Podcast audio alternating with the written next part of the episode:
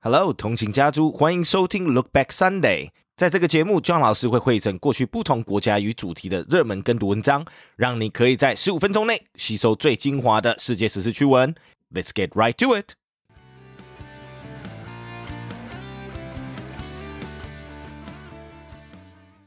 Surging shipping rates pose new headwind for the global economy. Shocks to supply chains are engulfing a wider swath of the global economy as the pandemic rages on, threatening to stifle Asia's trade led recovery, just as soaring freight rates make it harder for businesses to weather another year like 2020. Shortages of consumer goods like paper towels and work from home gear early in the COVID 19 crisis have given way to parts shortfalls in one of the most globally integrated of industries, auto manufacturing. Compounding the industrial imbalances are transport woes plaguing consumer and healthcare sectors still dealing with a dearth of available shipping containers to move components and finished products out of China, Taiwan, South Korea, and Asia's other export powers. Nerijus Poskus, Vice President for Global Ocean at San Francisco based freight forwarder Flexport Inc., reckons the world needs the equivalent of 500,000 more 20 foot containers, roughly enough to fill 25 of the largest ships in operation, to satisfy the current demand. In the meantime, standard container rates on trans Pacific routes are quadruple what they were a year ago. And that is before equipment surcharges and premiums for guaranteed loading are added. Anyone paying the freight bills in 2020, though, knows the true cost of shipping is much higher than even the recently increased rates, Poskus said. We expect that to only increase in 2020. The unstoppable rise in container shipping costs is borne out by December figures recently announced by Taiwan's three major shipping companies Evergreen Marine Corp, Yangming Marine Transport Corp, and Wanhai Lines Limited which saw a record breaking year on year surge of revenue at 58.8%, 35.19%, and 75.71% respectively. Next. The world is dependent on Taiwan for semiconductors. As China pushes the world to avoid official dealings with Taiwan, leaders across the globe are realizing just how dependent they have become on the island democracy. Taiwan is being courted for its capacity to make leading edge computer chips. That is mostly down to Taiwan Semiconductor Manufacturing Co., TSMC, the world's largest foundry and go to producer of chips for Apple Inc. smartphones, artificial intelligence, and high performance computing.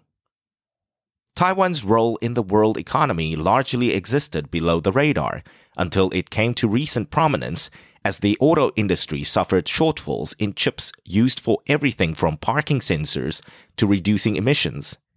With car makers including Germany's Volkswagen AG, Ford Motor Company of the US, and Japan's Toyota Motor Corp forced to halt production and idle plants, Taiwan's importance has suddenly become too big to ignore. That is not to say Taiwan is the only player in the semiconductor supply chain the US still holds dominant positions, notably in chip design and electronic software tools. ASML Holding NV of the Netherlands has a monopoly on the machines needed to fabricate the best chips. Japan is a key supplier of equipment, chemicals, and wafers. However, as the emphasis shifts to ever smaller, more powerful chips that require less energy, TSMC is increasingly in a field of its own. It has also helped Taiwan form a comprehensive ecosystem around it.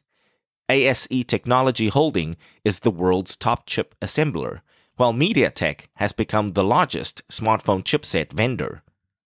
A big worry is that TSMC's chip factories could become collateral damage if China were to make good on threats to invade Taiwan if it moves toward independence. Taiwan is the center of gravity of Chinese security policy, said Matthew Duchatel, director of the Asia program at the Institut Montaigne in Paris. Preserving the world's most advanced fabs is in the interest of everyone. Next, reinventing workers for the post COVID economy. The nation's economic recovery from the COVID 19 pandemic will hinge to some extent on how quickly show managers can become electricians, whether taxi drivers can become plumbers, and how many cooks can manage software for a bank. This is likely to prove especially problematic for millions of low paid workers in service industries like retailing, hospitality, building maintenance, and transportation, which may be permanently impaired or fundamentally transformed. What will janitors do if fewer people work in offices? What will waiters do if the urban restaurant ecosystem never recovers its density? Their prognosis is bleak. Marcela Escobari, an economist at the Brookings Institute, warns that even if the economy adds jobs as the coronavirus risk fades, the rebound won't help the people that have been hurt the most. Looking back over 16 years of data, Escobari finds that workers in the occupations most heavily hit since the spring will have a difficult time reinventing themselves. Taxi drivers, dancers, and front desk clerks have poor track records moving to jobs as, say, registered nurses, pipe layers, or instrumentation technicians. COVID is abruptly taking out a swathe of jobs that were thought to be comparatively resilient in services that require personal contact with customers. And the jolt has landed squarely on workers with little or no education beyond high school, toiling in the low wage service economy. The damage to the economy and particularly to workers will probably be longer lasting than we think it is going to be, said Peter Beard, Senior Vice President at the Greater Houston Partnership, an economic development group. What's more, he said, COVID will intensify underlying dynamics that were already transforming the workplace.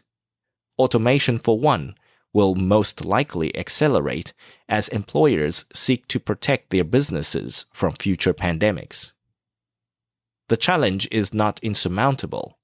Yet, despite scattered success stories, moving millions of workers into new occupations remains an enormous challenge. We need a new deal for skills, said Amit Sevak, president of Revature, a company that hires workers, trains them to use digital tools, and helps place them in jobs.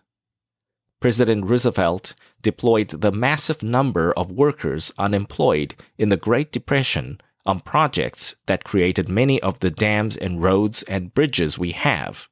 We need something like that. Good job, and thanks for tuning in. 想要收听更多过去的跟读单元以及节目，欢迎到我们官网 www.dot15mins.dot.today。